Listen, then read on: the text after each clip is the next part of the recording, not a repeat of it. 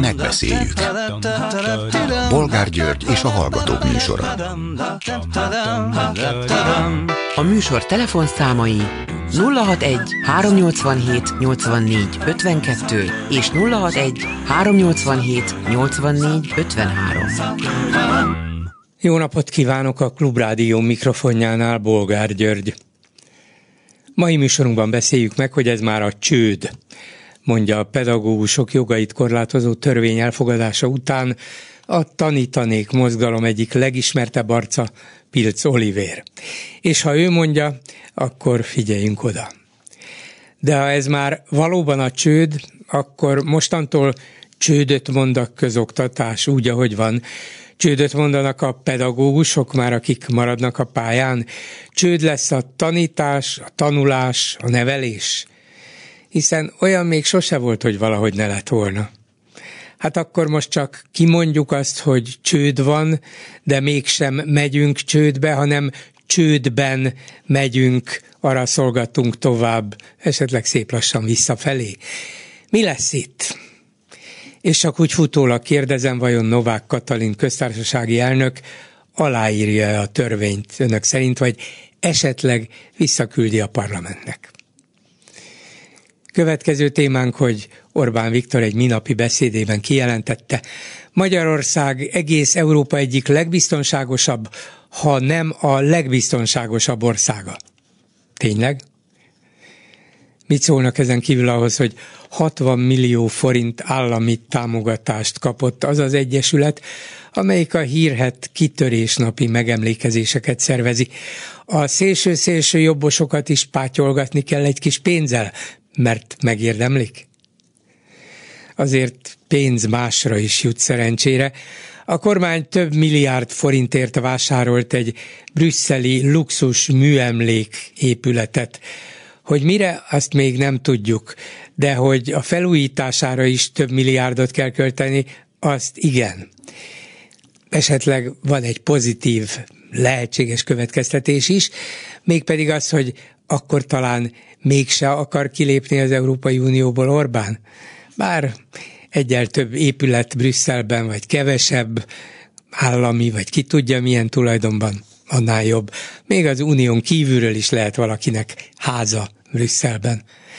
Mi a véleményük továbbá arról, hogy Budapesten tárgyalt egy orosz miniszter, az első orosz kormánytag, aki a háború megindítása óta az Európai Unióban jár.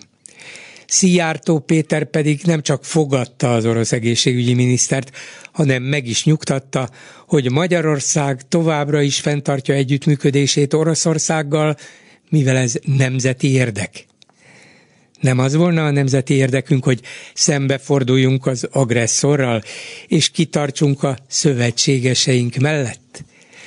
De hogy ne legyen semmi félreértés, az orosz miniszter közölte, Magyarország prioritást élvez Oroszország számára. És végül beszéljük meg, hogy petíciót indítottak azok a szülők, akik tiltakoznak a csecsemő tápszerek állami támogatásának csökkentése miatt. Családbarát kormány? Nincs itt valami tévedés?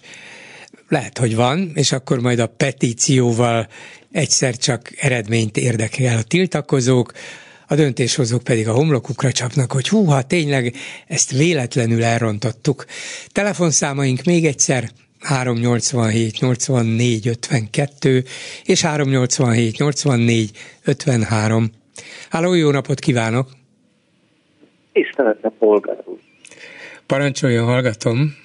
Újra Budapest, újra Kénybusz, újra fideszes utasok a hátam mögött, nagyon hiányzok. miért, miért vannak az ön háta mögött folyton fideszes utasok? Hogy lehet az? Hát azok is vannak, mi minden más. Ja, azok is van, az biztos. De úgy vettem ki, mintha csak azok volnának, és egyedül ön tartja a frontot ott elől a kormánykeréknél. Nem, nem, nem, hát csak, csak sokan vannak belőlük. Hál' Istennek nem elegen. Nos, bolgár úr, még egy előző témához szeretnék hozzászólni. Viter Pancer volt egy interjúja múlt héten. Igen. Nagyon sajnáltam, hogy egy kézenfekvő kérdés nem dobott föl neki, mert Wintermantel volt ugye állandóan ezzel a bizottság felállításával kérkedett, és nem a rendőrségi feljelentés. Hogy azért legközelebb majd mondja ma ezeknek, hogy ők a parlamentben hány ellenzéki indítványozású vizsgálóbizottságot állítottak fel hányat a 12 év alatt, a 13 Szeri- Szerintem, bár minden kritikát szívesen fogadok, de szerintem mondtam neki. Mondtam? Uh-huh. Akkor bocsánat, akkor lehet, hogy ilyen voltak figyelmes, vagy nem maradtam az elejéről elnézést akkor. A másik, nem nagyon szeretek Hor Gábort, a tegnapi interjú az tegnap volt, mert a szenzációs volt. Tehát Hor Gábor előtt most megy a kalapom is mélyen meghajolok, hogy milyen összefogottan, értelmesen is nagyon jól elmagyarázta a fideszes gondolkodást, ugye a fideszes propagandát, és talán ezt az interjút lehet, hogy többször le kellene játszani, és hát egy-két fizetes hallgató, aki kicsit is tud gondolkodni, elgondolkodik azon, látja, hogy valójában tényleg hol és, és mivé lettek, hogy milyen egy ilyen egy emberekké váltak, hogy mindenbe támogatják Orbán Viktor. És ezt a propagandát. Hát azt nem tudom ígérni, hogy sokszor lejátszuk, még az se, hogy minden egyes Fideszes szavazónak külön szalaggal átkötő elküldjük, mm, de hát bízunk benne, hogy voltak, akik hallgatták, és talán olyanok is, akik elgondolkodnak rajta. Talán az emberre is az nem tudták elküldeni ezt Ezt igen, felajánljuk nekik ingyen, hogy tessék, hát ha annyira bizonygatják, hogy ők, ők kiegyensúlyozottak, és az ellenzéknek is szót adnak, hát akkor íme. Itt van egy ellenzéki vélemény, vagy ellenzékről jövő elemzői vélemény, tessék. Tényleg gratulálok a horrorábornak, hogy ezt nagyon jól elmondtam. Szobosztai Dominik, az Olgáról, hát én megmondom, hogy én nagyon örülök, hogy Szobosztai Dominik oda kikerült, és főleg úgy, hogy ugye minden magyar játékos általában handicap indul egy igazolásnál, mindig jóval olcsóbban tudják eladni, mint egy azonos képességű horvát szervet, egy bármilyen uh, nyugat-európai klubban, és nem is beszélve. Hát a Szobotai Dominiknak a 70 milliója, ha ő egy horvát játékos, akkor legalább 100 milliót adtak volna érte 22 évesen. Hát azért még ezt is vegyük a számításba. Úgy, hogy nem mondtam már tegnap egy, egy betelefonálom, is, hogy ugye ha... Valami, valamiért nagyon reszketeg a hangja, vagy nem teljesen tiszta, egy kicsit nem tudja közelebb tartani a telefonját? Hát a számban van a headset. Az a jó, most jó, most, ennél, hogy a szájában van, most jó. Ennél közelebb nem tudom, tehát az a, ez a lopási rendszerből felépített labdarúgó akadémiák ugye mennyire mennyire nem jó termékeket állítanak elő, ez nagyon jó bizonyíték arra, hogy Szaboszlai Dominik ugye az apukájának a segítségével és a külföldi neveltetésből lett nagy futbalistává, és nem pedig, bár a nagyszámok törvénye alapján szerintem előbb-utóbb ezekre az akadémiákra is ki fog kerülni egy tehetséges, egy, egy európai vagy világszintű játékos. De azt mindig tegyük hozzá bolgárul, remélem ezt hallja most.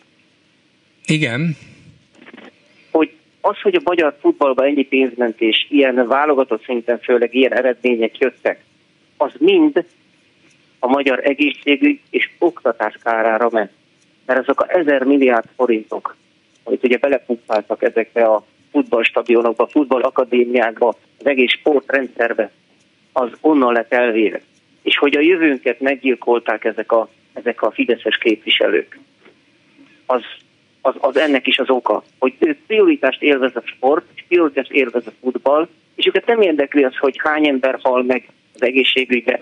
Covid-ban ugye emlékszik, háromszor annyi a haltak, mint, mint Ausztriában. Őket nem érdekli az, hogy a tanárok hogy fognak, hogy hogy fogják tanítani. Őket az érdekli, hogy a jelen pillanatnyi politikai politikai népszerűségük minél nagyobb legyen, hogy megint megválasztjuk őket, és ne menjenek a börtön. Ezt talán ki hát annyi, annyit azért megengednék, hogy, hogy mármint a fideszeseknek, hogy biztos érdekli őket, csak a valóban a politikai logikájuk, meg a, politi- a teljesen átpolitizált gondolkodás mondjuk, és ez az Orbán féle hatalmi gondolkodás lényegében azt kényszeríti rájuk, hát Orbán kényszeríti rájuk persze ezt is, hogy Hát költsünk erre a focira, mert lám Szoboszlai ennyi év után tizenvalány év után, miután költöttünk valóban ezer milliárdokat rá, megvette a Liverpool a világ egyik legnagyszerűbb csapata, ez micsoda fantasztikus siker, de ha a közoktatásra költöttük volna el az ezer milliárdokat, akkor legfeljebb 50-60 év múlva jött volna egy magyar Nobel-díjas. Hát azt én nem tudom kivárni, mondja magában Orbán Viktor és a többi fideszes képviselő. Nem, nem bolgárul, ez mind ő neki a népszerűsége, népszerűsége miatt akarja. Pont ahogy a Havas Erik mondta, hogy Orbán Viktor még arra is képes volt, hogy új, újpestiként emelje egy Fradi stadion avatójára. Hát ugye ezt a fradisták nagy része nem tudja, hogy Orbán Viktor újpesti, de hát milyen dolog az egy újpesti szurkolótól gyerti oda. Ez mind a népszerűség hajhászás és nem az, hogy Nobel-díjasokat termeljenek ki. Szerintem az a magyar társadalom nagy része nem arra el, eltúl, Eltúloztam a dolgot, csak azt akartam mondani, hogy az oktatásba beleölt pénz az évtizedek alatt termelődik vissza, és az emberek nem érzik azonnal. Futballba belerakjuk a pénzt, és néhány év múlva akár még valamilyen eredmény is jöhet. Holgerről Hoffman Rózsa által elindított oktatási reformára 2017-es PISA eredmények egy katasztrófát mutatott. Itt nem az történik, hogy 20-30 év múlva, pár év múlva jelentkeznek a problémák, amit most már ugye nagyon értettek a szülők is. És hogy most a magyar válogatott, ha nem jut ki az Európa bajnokságra, hogy kikap, ahhoz nincs nagy baj. Maximum kicsit szomorúak vagyunk pár napig. De ha nincsenek emerigépek, nincsenek orvosok, nincsenek szako, szakápolók, az már holnap a rokonunkat érinti, és minket is. Ez így és, van. az emberek, és az embereket elkábítja ez a futballmánia. Hát rá kellene jönni, és hangsúlyozni kellene a szakértők is, hogy emberek, elvették tőletek a gyerekektől és az egészségügytől a pénzt. A tanároktól, az oktatásból. Ennyit megér nektek az, hogy kijutunk az EB-re, a VB-re? Az, hogy egy Fradi játékos vagy egy játékos keres 240 milliót egy évbe, megéri az, hogy nincsen több helyen emerigép vagy rossz, vagy sorban állás van két évig csípőprotézisért? Megéri ez futballmérkőzés? És ettől kábítják az emberek. Ugyanúgy, hogy Horgábor mondta, ez megmondják Orbánék, hogy én mire gondoljak. És az embereket magával ragadta, hogy ez a legyen kenyérnek cirkusz gondolat. És utána elfelejtik azt, hogy hoppá, de holnap az egyik rokkammal, meg a rossz orvosi ellátás miatt, és ugye valakiknek a gyerekei pedig nagyon rossz oktatási rendszerbe fognak felnevetni. Ennyit szerettem volna Köszönöm, volna, szépen. Köszönöm szépen. Viszont hallásra. A telefonnál pedig Komáromi Zoltán háziorvos, a DK egészségügyi szakpolitikusa, országgyűlési képviselője és egészségügyi árnyék minisztere. Jó napot kívánok! Jó napot kívánok!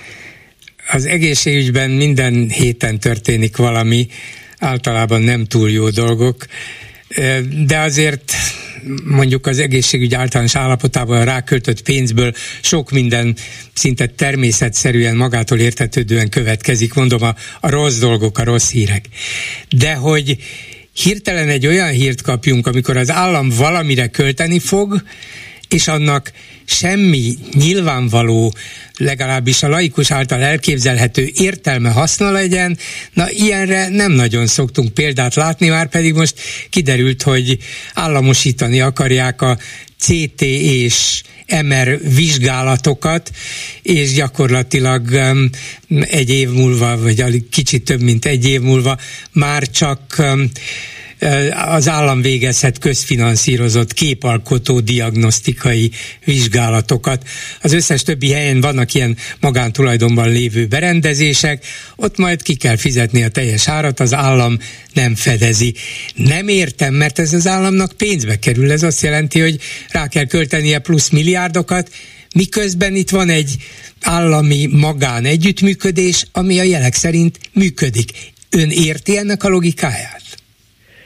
Itt tulajdonképpen ö, leszámítva azt a politikai sunyiságot, hogy ezt a törvénymódosítást akkor gyújtották be, amikor már semmiféle parlamenti lehetőség nem volt arra, hogy akár csak a véleményünket elmondjuk hozzá. Tehát ez a törvényalkotási bizottságra egyújtott csomag része volt, amikor már a Népjóléti Bizottság és a parlament plenáris ülés elé nem került vissza ez a csomag. Tehát ez a módszer maga felháborító és egyébként undorító.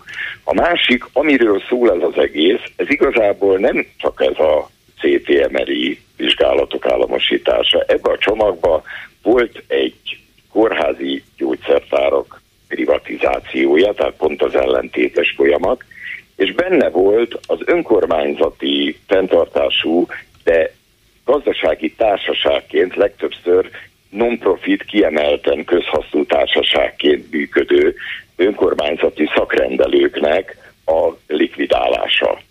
Tehát három olyan dolgot tettek egy csomagba, ami teljesen ellentétes, de mind a három egyébként nekünk, adófizetőknek fog pénzünkbe kerülni, és mind a háromból egyébként romlani fog az ellátásnak a minősége. Kezdjük a CTM Igen, igen. Van egy csomó olyan ö, magánvállalkozás, amely ö, korszerű berendezéseket működtet legtöbbször kórházak területén, és a társadalombiztosítással kötött szerződés értelmében bizonyos számú vizsgálatot térítésmentesen csinál meg a betegek számára, illetve hát az egészségügyi intézmények számára, és ezért a finanszírozást nem ő szedi be, hanem a NEAK-tól kapja. Tegyük hozzá, a... tegyük hozzá, hogy ezeket a berendezéseket a magán tulajdonos finanszírozta. Ő, ő végezte a beruházást, ő költött rá, és aztán működteti az állammal való együttműködésben részben.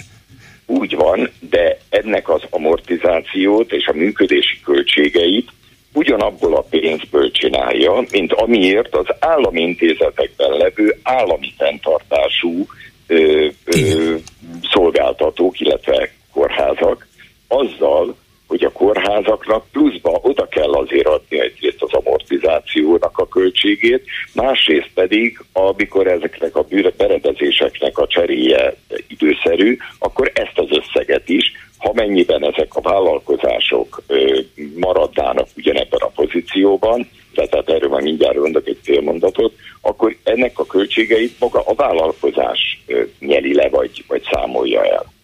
Ami a félmondat, azt már azt hiszem 5 éve vagy 6 éve deklarálták, hogy ketté kell választani a magán és a, az állami ellátás, közfinanszírozott ellátás. Ez a mondat, ez elfogadható. De akkor nem szabadna hagyni azt, hogy ezek a vállalkozások vállaljanak úgy magán ellátást, tehát hogy valaki bemegy az utcára és azt mondja, hogy én kérek szépen egy hasi CT vizsgálatot kontrasztanyaggal, hogy ezt kiszámlázzák az illető számára, és ugyanezt a vizsgálatot elszámolják a TB finanszírozásba is. Ezt egyszerűen, mivel hogy tajszámról van szó, ezt nagyon egyszerű módon szűrni lehetne és ki lehetne zárni, és akkor ez a fajta sandaság eltűnne a rendszerből, de mondom, ez csak egy félmondat.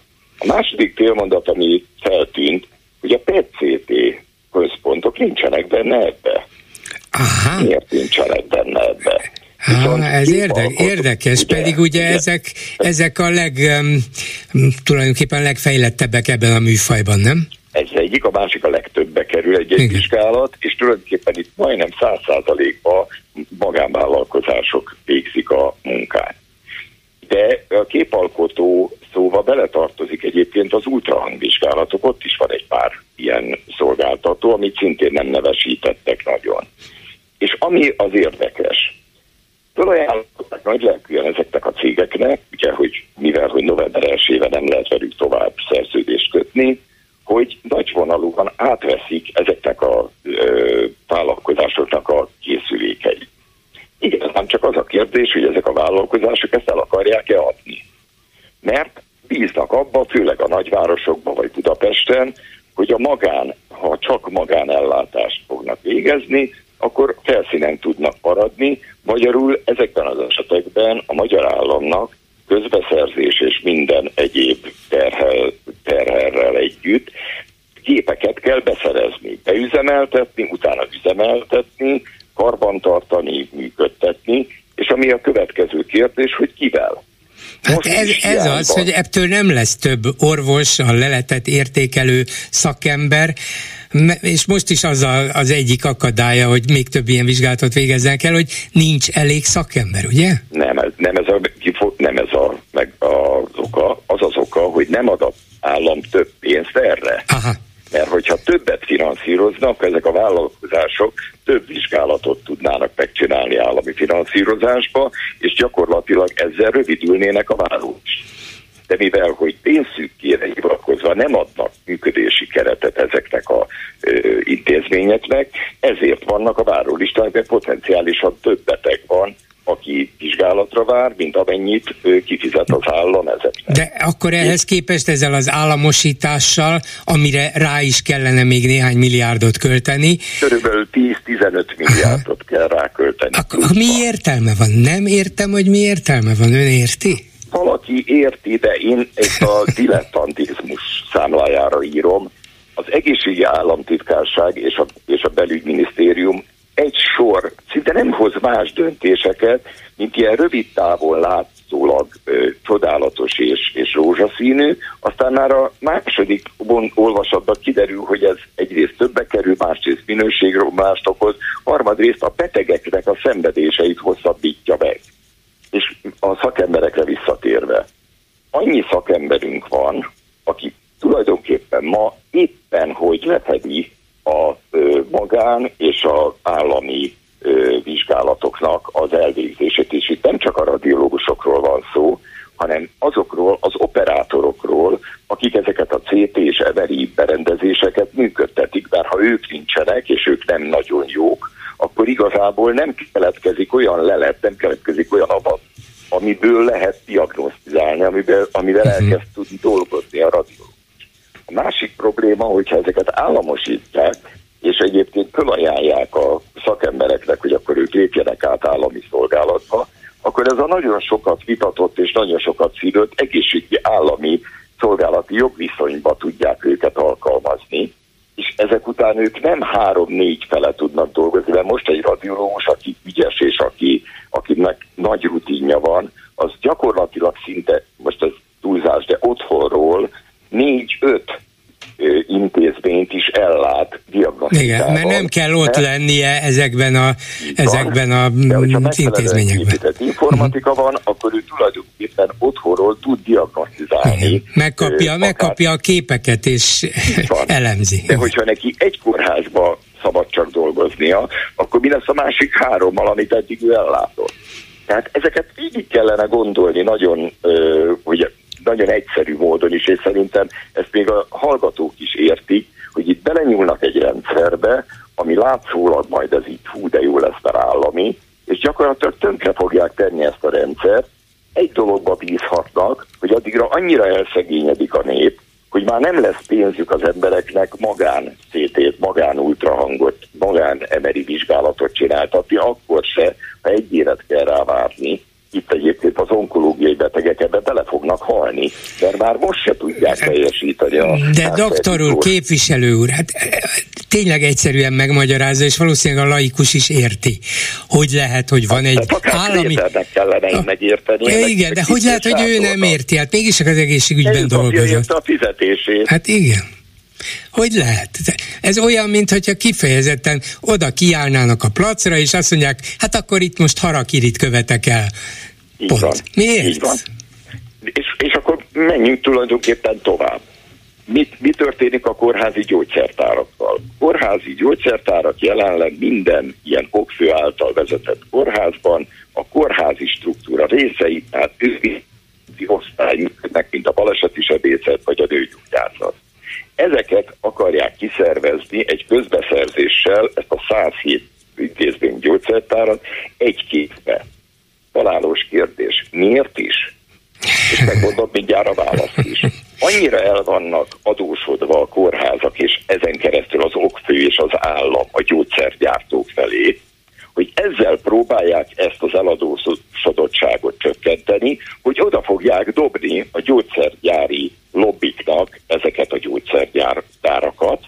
Ezáltal az államnak az a kontroll szerepe, ami a gyógyszerek árába, támogatására, a beszerzésnek a körülményére vonatkozik, gyakorlatilag el fog veszni, mert lesz egy monopólium, amivel az állam majd szerződhet.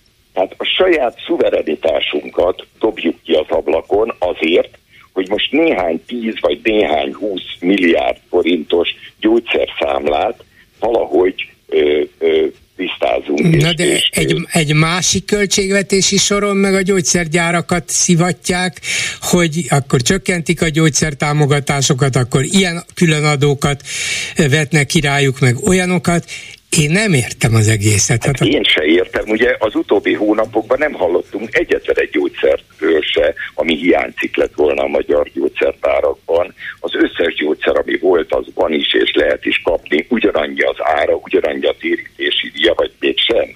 És a tegnap éjszaka megjelent ö, ö, kormányrendelet. Mit, miről is szól? Hogy a nagyértékű gyógyszerbeszerzések értékét csökkenti, költségmegtakarítás révén, a gyógyászati segédeszköz támogatást csökkenti, a gyógyszereknek az ártámogatását csökkentik magyarul, minden gyógyászati segédeszköz vagy drágább a gyógyszer, vagy drágább lesz a lakosságnak, amennyit fizetni kell érte térítési díjat, vagy pedig, hogyha a gyártónak nem éri meg ez a 10 milliós piac, mert ugye, hogyha nálunk engedi az árból, akkor az EU többi országába is engedni kell az árból. És nagyon sok multi már most is meglépte ezt, és meg is fogja lépni, hogy inkább kivonul a magyar piacról, okoz gondot egyébként a házi orvosoknak, szakorvosoknak, hogy a kivont gyógyszerek helyére a betegeknek másikat írjon, másikra állítsa be, akkor abból viszont hiányzik lesz, mert ugye ott is a beszállítás csak a volumene nem nő, mert ugye nem mennek utána. Tehát egyszerűen egy káosz teremtenek minden ilyen dologgal, és játszanak az emberek életével. De erre lehetne azt mondani egy, egy, egyfelől, hogy hát ez a lassan ülő politika, mert hát majd meg fogjuk érezni a hatásait, de rögtön kiavítom magam, mert nem lassan ül, hanem ha nem ez lehet majd kapni azt a gyógyszert, és azt mondja a beteg, hogy tehát eddig használtam, és most nincs, és az, amit ajánlanak helyette, az messze nem ugyanazt tudja, mint ez. Mi lesz velem? Akkor azt azonnal megérzik a betegek méghozzá az egészségükön, vagy az életükön. Hogy mi, mi, mi ennek a szintén hát öngyilkos politikának a lényege? Nagyon, nagyon jó minta volt, vagy példa volt múlt héten, vagy előtte való héten a, a egyébként óriási gyakorlati tapasztalattal rendelkező államtitkárnak a levele a házi orvosok fele, meg a nyilatkozat, hogy egy pillanatot nem dolgozott gyógyító orvosként, tehát azért ezt tegyük hozzá. És azt mondja, hogy az egyik inzulinról a másikra, hát hip-hop állítani a beteget hogy lehetne átállítani? A diabetológusok meg a házi orvosok egy-egy beteg beállításával négy-öt vizit alapján alatt tudják úgy beállítani, hogy az a beállítás az se túl adagolni ne adagolja túl, se alul ne adagolja az adott betegnek azt a gyógyszert. Nem arról van szó, hogy, hogy aspirin háromszor egy vagy valami, hanem itt, itt tényleg precíziós dologról van mhm. szó. Nyáron, nyáron amikor a diabetológusok egyik fele júliusban, másik fele augusztusban elmegy szabadságra, mikor a házi orvosok egyik fele júliusban, másik fele elmegy augusztusban szabadságra. Ezeket a betegeket át kell állítani másik gyógyszerre, új engedélyt kell adni, új receptet kell írni, azt a gyógyszertárnak be kell szerezni azt a készítményt, mert ha egy nap is kimarad, akkor a cukorbeteg gyakorlatilag életveszélybe kerül. Ezek után államtitkár úr elegáns azt mondja, hogy az az ütem probléma, mert majd az egyikről majd a másikra átállítják.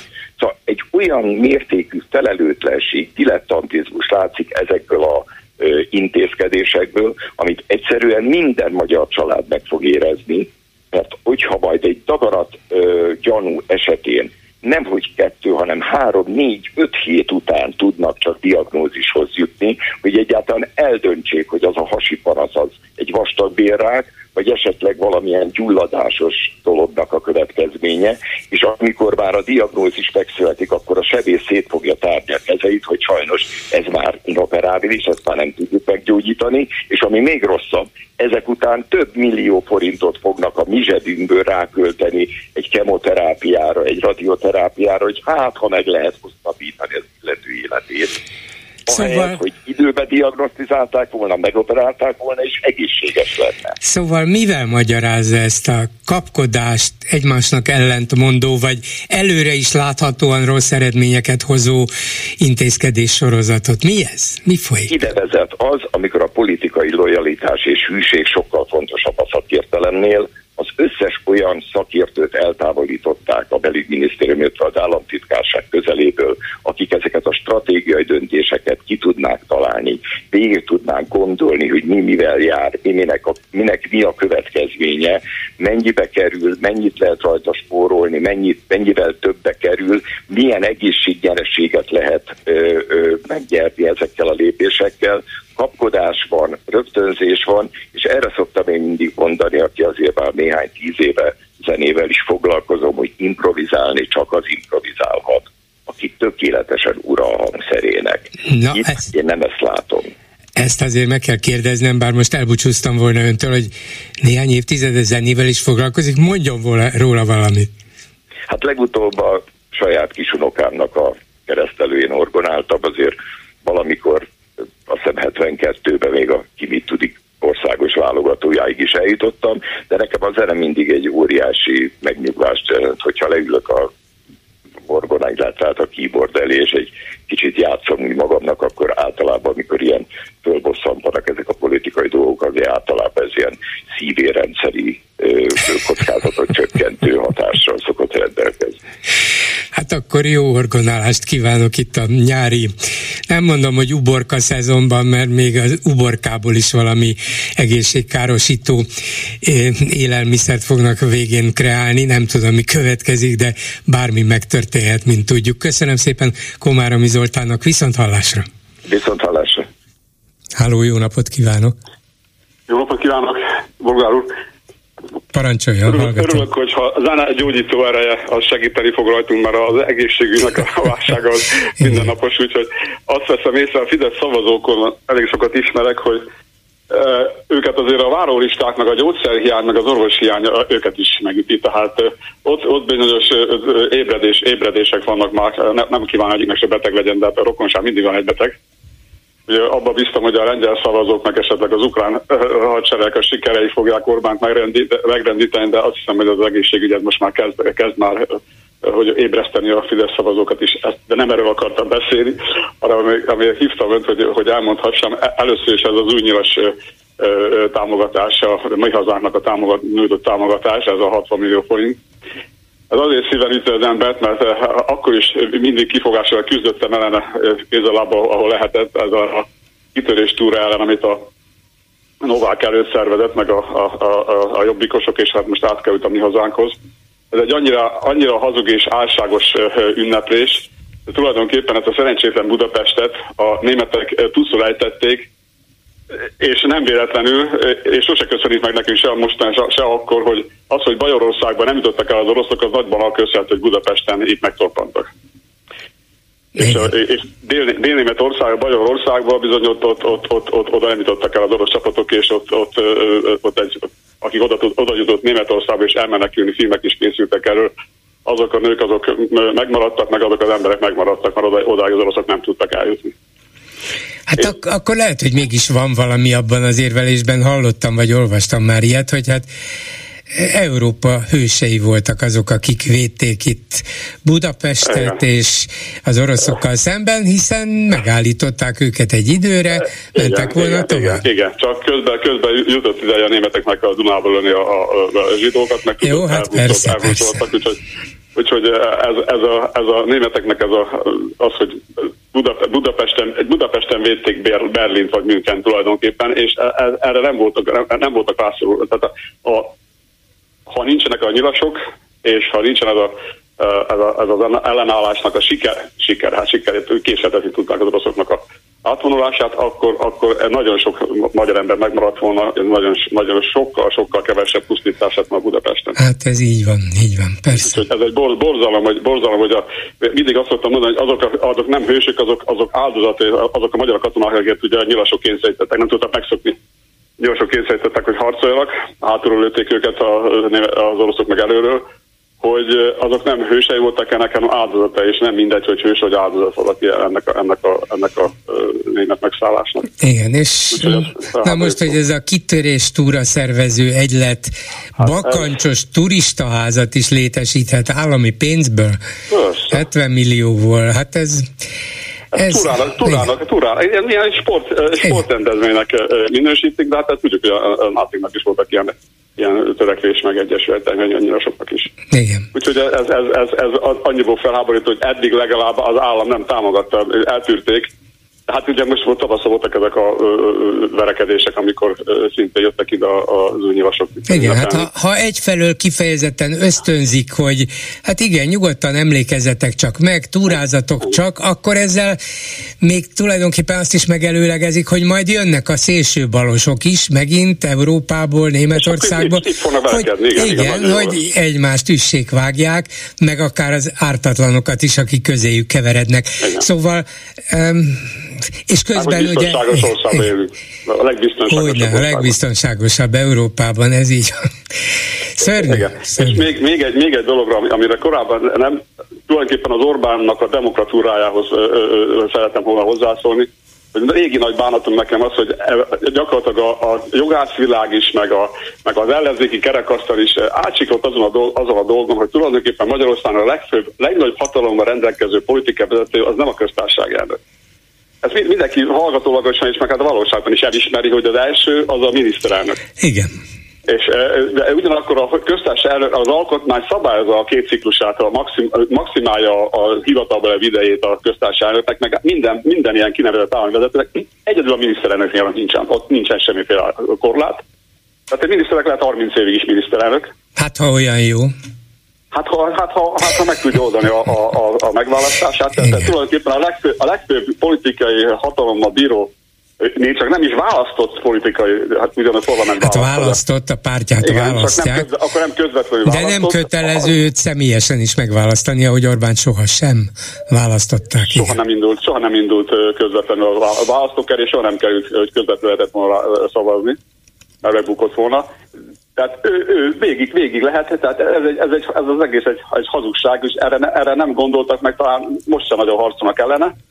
Holott azt is tudni kell, hogy a, az úgynevezett Orbáni, Orbáni rendszer az azért tudod így megvalósulni, mert szintén hagyták az alkotmányra, és szintén az RND kerekasztalra arra se gondolt, hogy tulajdonképpen a, hiába mondják, hogy hatalmi ágakat szétválasztjuk, tehát a végrehajtó, a törvényhozó és a, a Hát hatalmat, tör... és bíró, bírója végre, igazságszolgáltatás a, igen, igen. hatalmat széjjel választjuk. Hát nincs széjjel választva, ha van egy, van egy ilyen pártának, mint az Orbán Viktor, aki a parlamentet a kezébe tartja, több, ő hozza, olyan jogszabályt hozzak, amilyet ő akar. A bírói, a, a bírói hatalmat ugyan le lehet választani, de azért, azért folytatja a harcot, hogy az a kezébe legyen. Mindenképpen a, a végrehajtás és a törvényhozatlan egy kézben van. Igen. Ugye, és, és ezzel ellen csak úgy olyan formában lehetne védekezni, esetleg az ő ciklusait szabályoznák, illetve erre, erre a ellenzéki karátkasztalás senki nem gondolt, hogy ez, ez, ez előfordulhat. Hát nem, de most meg már hiába gondolna rá bárki is, mert Orbán Viktoron és pártján ez nem fog keresztül menni. Igen, hát ezen, ezen, de ettől függetlenül még azért az ellenzék foglalkozhatna ezzel a kérdéssel, hogy ha valaha olyan, olyan helyzetbe kerül, hogy ezt, ezt kivédje de nem, nem, nem védik a, a Momentumnak volt olyan meghirdetett terve, hogy két ciklusra korlátozzák a miniszterelnök hivatalát, de hát nem, úgy látszik nem keltette föl eléggé a választók nem, érdeklődését. Nem, nem foglalkoznak, csak, csak tulajdonképpen ezzel, ezzel biztosítható az, hogy ő, ő tulajdonképpen a törvényhozásban és a végrehajtás azt sem, amit akar, a bírókkal harcol küzd, szerencsé itt az Európai Unió közbeszólt. Az a szerencsénk, hogy a, a teljes bírói de teljes igazságszolgáltatást nem tudta maga rágyűrni, ott, ott van, van egy kis lehetőség a, a szabadulásra. Ennyi szerettem most csak elmondani. Köszönöm szépen, nagyon minden jót. Viszont hallásra. viszont hallásra. A telefonnál pedig Katona Tamás, a pénzügyminisztérium volt államtitkára, a Központi Statisztikai Hivatal volt elnöke. Jó napot kívánok! Jó napot kívánok! És bár látszólag olyan kérdésről beszélgetnék önnel, ami nem tartozik az ön szakmai hatáskörébe, de azért bizonyos értelemben mégis. Tudnilik, Orbán Viktor a minap egy tisztavatáson azt mondta, hogy ma Magyarország Európa egyik, vagy talán a legbiztonságosabb országa. És hát nyilván ezt is bizonyos statisztikai adatok alapján meg lehet állapítani több-kevesebb biztonsággal, de közben ön, aki rendszeresen készít statisztikai jelentéseket, ilyen gazdaságot és a társadalmi jelenséget és vizsgáló havi értékeléseket, A legutóbbiban például a bűnügyi helyzetre is, mint máskor is kitért, és megírja, hogy az év első öt hónapjában 68.400 bűncselekményt regisztráltak, jelentősen 16,7%-kal többet, mint a múlt év azonos időszakában. Hogy ez most sokja vagy kevés, ezt valószínűleg a hallgató nem tudja eldönteni.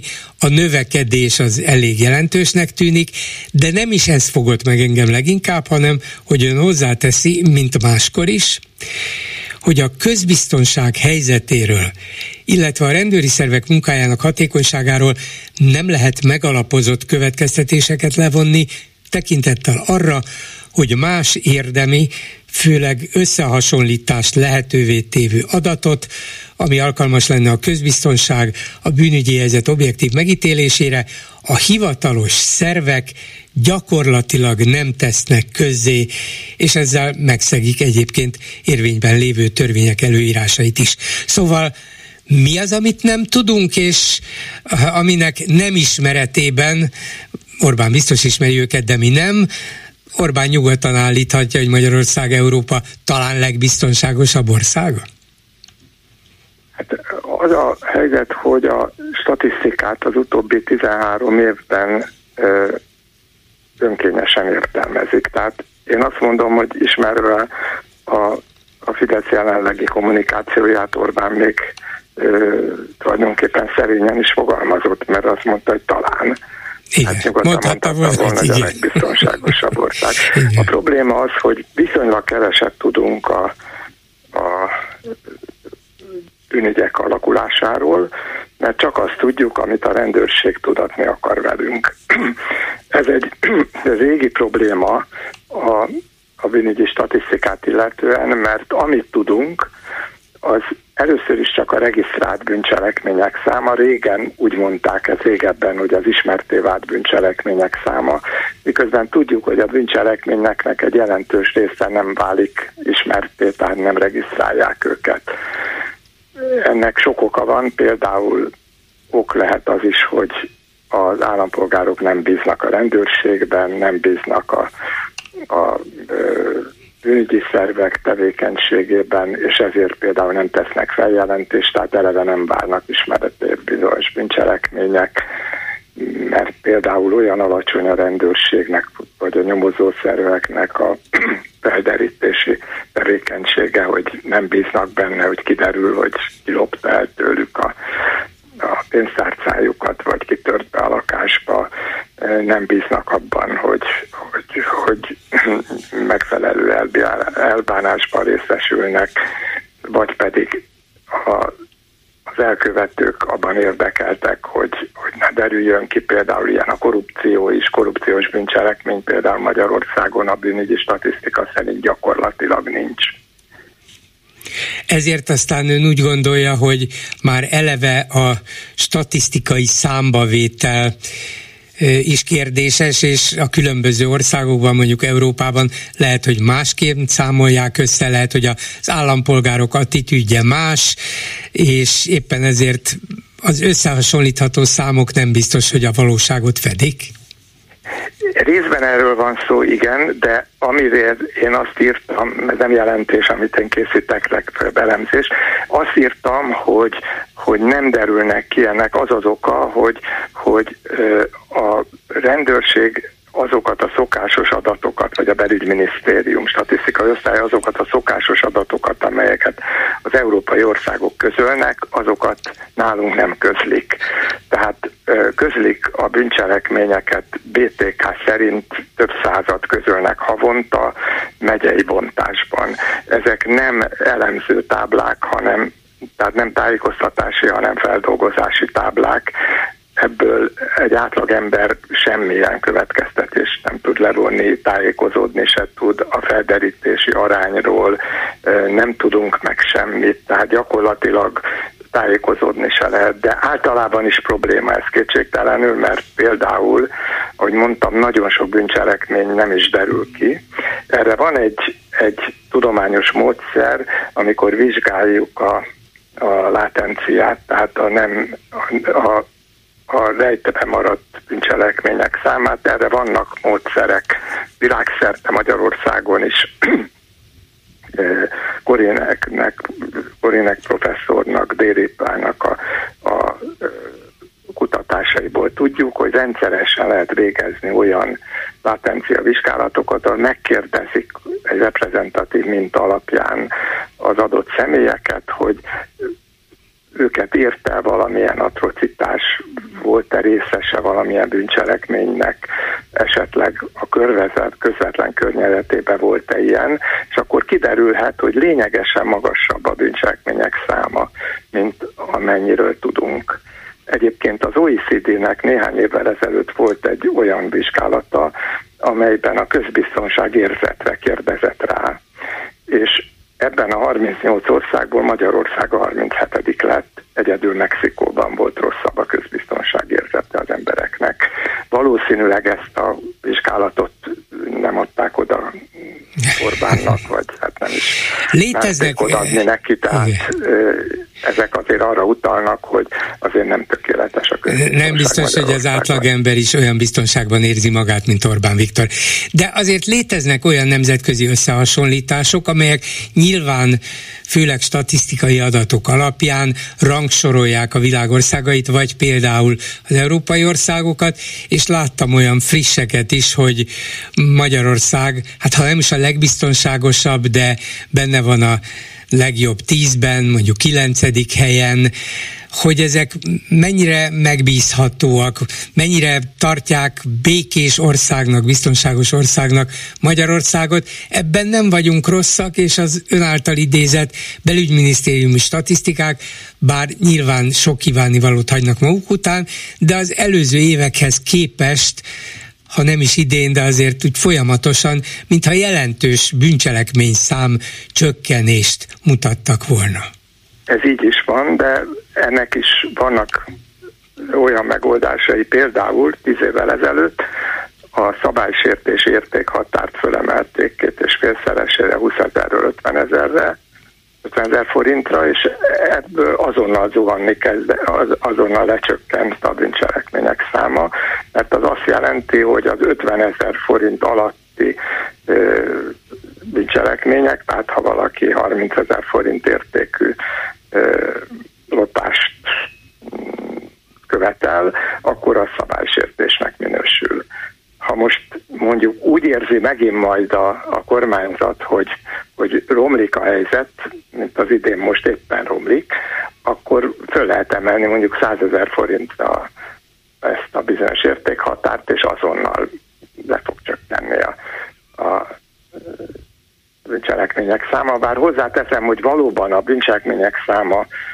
e, alacsony, de még egyszer mondom, hogy a sok országhoz képest de azért ebben az is benne van, hogy miután a felderítési arány alacsony, hogy nem bíznak a rendőrségben a, a állampolgárok, ezért nem tesznek feljelentést, ezért mondtam, hogy a látencia e, nagyon magas nálunk, ebben ez is benne van, tehát ezért tűnik e, kedvezőbbnek a helyzet, de egyébként a, a BTK 2013-ban úgy módosult, hogy a bűncselekmények száma csökkent, mert például a számba vett bűncselekmények száma csökkent, mert korábban mondjuk egy, egy olyan csalás, amelyiknek volt több érintettje, több, akár több tucat érintettje, az több tucat bűncselekménynek uh-huh. számít. Értem, igen. Most csak egynek számít adott esetben. Tehát ebben is vannak lehetőségek, hogy hogy lehet ezt javítani, de még valami, hogy nagyon érdekes, hogy miközben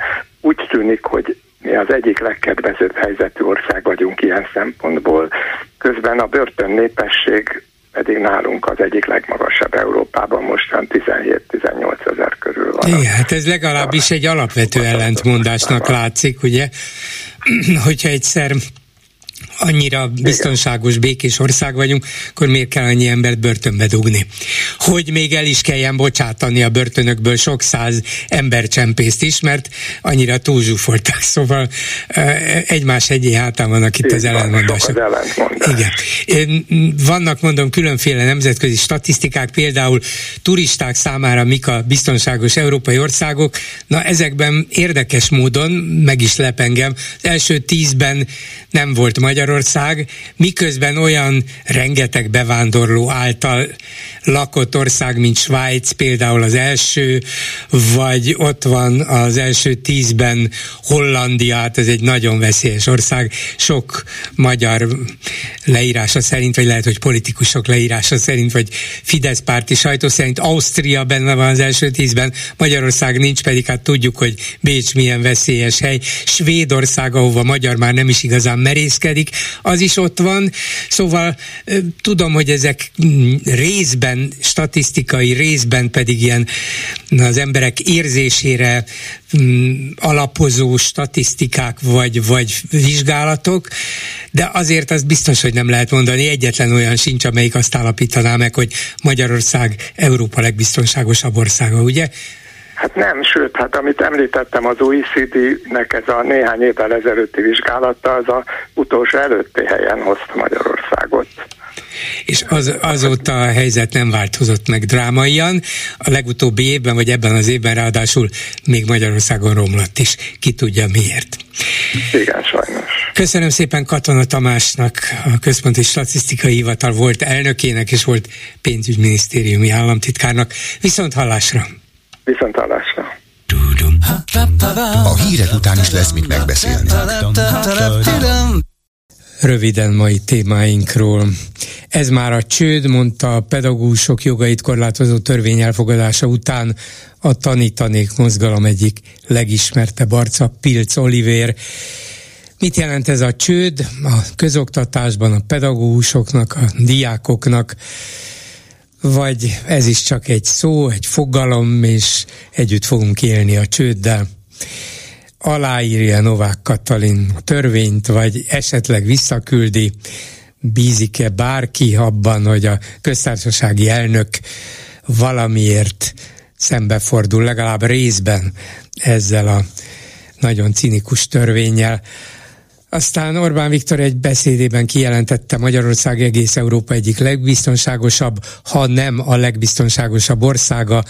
Katona Tamás statisztikus ezt kétli és föl is hozott néhány példát egy negyed órával ezelőtt arra, hogy ez összehasonl, nemzetközi összehasonlításokban egyáltalán nem így látszik, és nem állja meg a helyét. Arról nem beszélve, hogy a magyar statisztikák tulajdonképpen sok lényeges összetevőt elhallgatnak. Aztán 70 millió forint állami támogatást kapott az az egyesület, amely a hírhet kitörésnapi megemlékezéseket szervezi, és Budapesten tárgyalt egy orosz miniszter, az első orosz kormánytag, aki a háború megindítása óta az Európai Unió valamelyik tagországában járt. Szijjártó Péter külügyminiszter nagyon lelkesen fogadta, az orosz egészségügyi minisztert, és megnyugtatta, hogy Magyarország továbbra is fenntartja az együttműködést Oroszországgal, mert ez nemzeti érdek. Az orosz miniszter pedig elmondta, hogy Oroszország számára Magyarország prioritást élvez. Akármit jelentsen is ez, hát túl sok jót nem jelent. 387 84 52 és 387 84 53 a számunk. Háló, jó napot kívánok! Parancsoljon. Ma olvastam a népszavába, hogy több milliárd vettek Brüsszelbe valami luxus palotát a Fidesz, miközben a tanároknak egy fidét nem ad. Úgyhogy ez az ország rendezőlesztése, hát ez egy folyamat, úgyhogy ezt mindenki tudja, de nem itt ez a gond, hanem az, hogy egyszerűen nincsen hatékony ellenállás. Mert az, hogy ezek a lelkes fiatalok fölmennek tüntetni a Sándor palotához, meg verekedni egy kicsit. Semmi ne, nem, nem is verekedtek, nem verekedtek. Jó, hát ez csak egy szimbolikusan mondtam, úgyhogy hát nem simogatták egymást, hanem volt egy kis biztos lögdösődés is. Így van, maximum lögdösődés volt, de őket lögdösték vissza a kordantól tulajdonképpen. Igen, de ez, ez annyira lényegtelen, hogy igen, ezt nem, igen. nem, nem is Persze. tudom kifejezni, hanem a lényeg az, hogy ez a mértéktelenül lezüllesztik az országot ezek a, a Orbán-féle söpredék, így nem lehet ellenük föllépni. Hát ez nem, nem lehet ilyen több százas tüntetésekkel semmi eredményt elérni.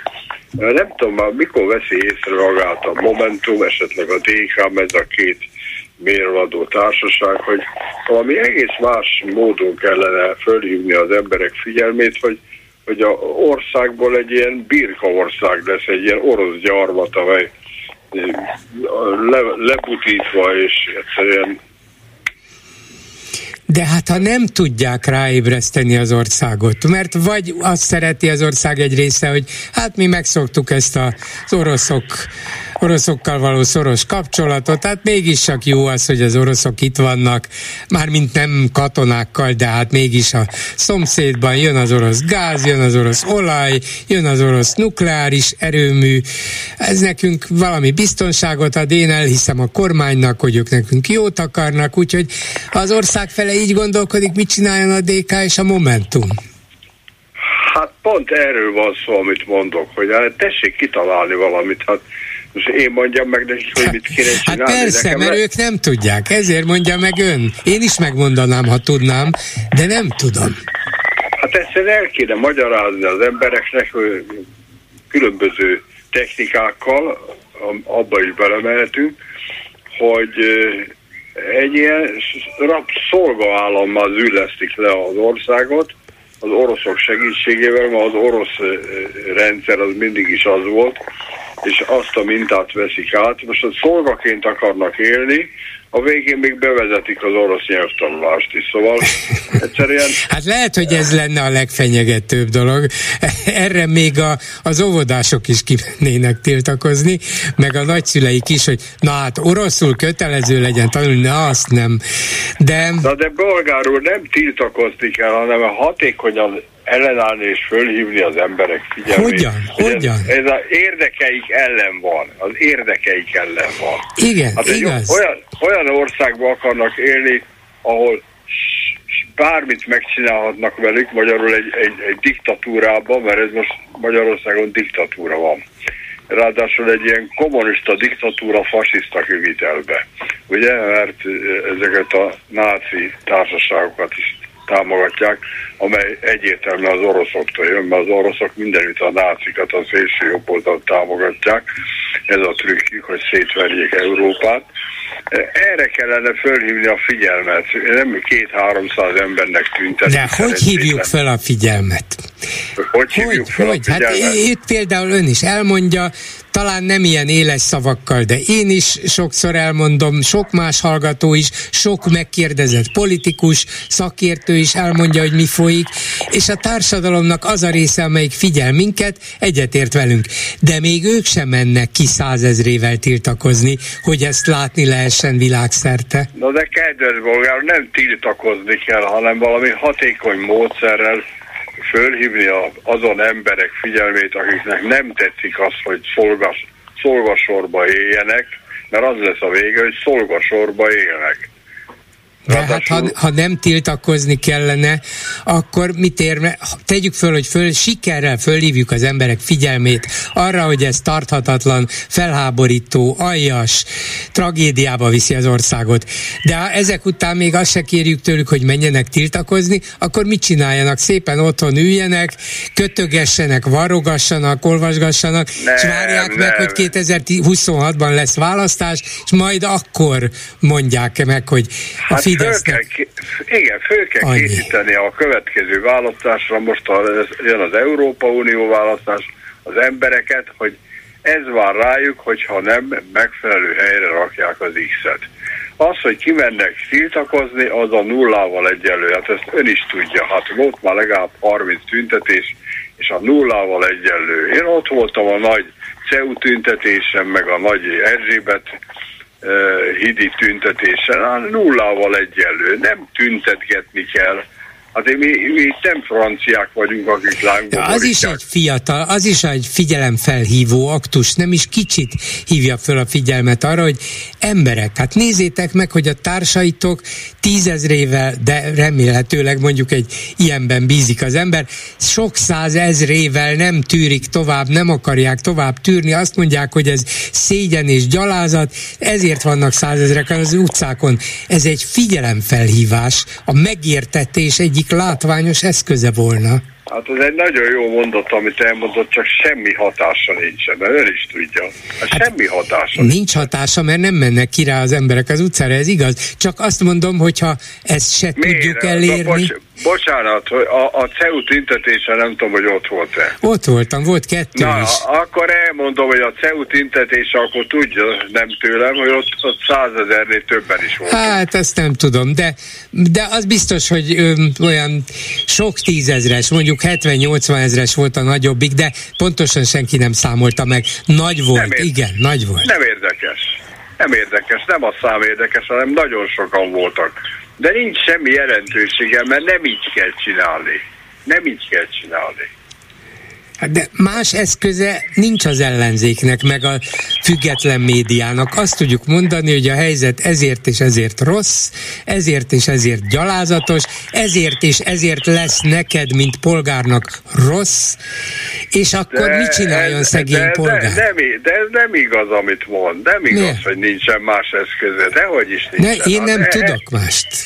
Hát el kell jutatni minden embernek a, a, a fő tételeket, hogy hogyan, milyen módon rontják szét az egész országot, és akkor egy-két ember fölébred, akik nem a, a, az a tízezer ember, aki a rádiót hallgatja, már mint ezt a rádiót, meg az a ötezer, aki a népszavát olvassa, tehát avval nem lesz semmire sem menni. Jó, Tehát... fölébred, és mit csinál a kardjába? Dől, azt mondja, hogy na, most végre megértettem. Jó, hát hogyha el akarja viccelni, akkor De én, nem, én nem, nem, nem. Komolyan én, mondom, én benne, hogy mit benne csináljon? vagyok a poénkodásba. Nem, hát akkor a fölébred, és akkor a következő választáson már máshova fogja húzni az X-et. De az sokára lesz az a választás, vagy mondjuk egy év múlva lesz valóban európai, meg önkormányzati, és addig persze nincs más feladat, hogy tájékoztassuk az embereket arról, hogy milyen disznóságok, milyen gyalázatok vannak, hogy miközben X-től Y-tól no, no, elvonják a pénzt, akkor közben vesznek több milliárdért egy brüsszeli luxusházat. Igen, igen, ezeket el kell mondani, de ettől higgyel senki nem fogja azt gondolni, Unió, aki eddig ne gondolta volna, hát ezek folyton lopnak, csalnak, hazudnak, igen. De a Fideszes ez, ez, pedig de ez nem, nem igaz. törődik ez, vele. Egyszer, egyszerűen nem igaz, mert egy rakás ember, én is hipszerek, hogy nem, nem tudják, mert ugye a Kossuth meg a stb. ilyeneket hallgatnak, de nem tudják ezeket a tényeket, hogy miért nem tudják az oktatást, vagy miért nem akarják az oktatást európai színvonalra fölemelni, mert nem érdekli őket, az érdekli őket, hogy egy rabszolga nemzet legyen, úgy, mint az oroszok, erre kell fölhívni a figyelmet. Na de akkor és hatházinak van igaza, és hajlok rá, hogy igen, hogy éppen azért, mert az emberek zöme nem is szerez tudomást, sem erről például a, erről a brüsszeli házvásárlásról, sem ennél sokkal nagyobb jelentőségű, sok száz vagy ezer milliárdos gyalázatokról, ezért a tájékoztatásban kellene kiharcolni legalább egy egyenlő szerepet az ellenzék számára, hogy az emberek tájékoztathatók nem, legyenek. Nem, nem, ez nem, se? jól, nem jól mondja. Nem a, nem a tájékoztatásba kell kiharcolni, hanem létre kell hozni azt az ellenzéki tájékoztatási módszert, azt a menetet, hogy eljusson az emberekhez, hogy valóságban mi történik azt egy életen át harcolhattak, hogy a Kossuth Rádióban megjelenjen az Na, ellenzék. Ak- akkor hogy csináljon az ellenzék olyan, e, olyan médiát, amelyik el tudja jutatni az üzeneteket azokhoz is, akiket eddig nem értek el? Hát ahhoz pénz kell, és technika kell, és például esetleg olyan eszközök, amelyeket az állam oszt ki, vagy nem oszt ki, és nem ad oda. Például a klubrádiónak nem ad frekvenciát. Akkor hogy, Jó, mivel? Hát a klub jó, hát vannak módszerek. Most elmondjam, hogy egy-kettőt... Mondja, mondja, persze, mondja. Mondja az mondja, eszközöket. Jó. jó, hát akkor minden emberhez el kéne jutatni egy olyan rövid, rövid, nem ablatyolás, hanem egy rövid információt, hogy hogyan lopják szét az országot, és annak mi a következménye. Na most abból a tíz emberből, ha három olyan elolvassa, aki eddig nem tudta, akkor az már egy nyereség. Hát elvileg lehet, és még csak azt sem mondom, hogy anyagilag lehetetlen volna, mert ah, ilyen röplap, röplapszerű dolgokat akár lehet gyártani és szét lehet osztani, csak nem biztos, hogy az emberekre ez igazán hatással van, mert manapság Na már nem hát ilyenekből ma, táj, tájékozódnak. Mind, mind, mindenre el, el, ellenkezik. Hát nem, nem csak biztos, megprób- nem biztos, megpróbálom hát, értékelni a javaslatát. Hát, ilyen hozzáállással az, és semmire nem lehet hozzájutni, amit maga mond. Úgyhogy ne haragudjon, jött hozzám egy vendég, úgyhogy elbúcsúzom. Akkor jót győzze kívánok. meg őt, köszönöm szépen, viszont hallásra. Megbeszéljük. A telefonnál Dávid Ferenc, a Demokratikus Koalíció országgyűlési képviselője. Jó napot kívánok! Jó napot kívánok! A témánk pedig, nem mondom, hogy derült égből villámcsapás, de legalábbis nem volt előre jelezve, kilátásba helyezve.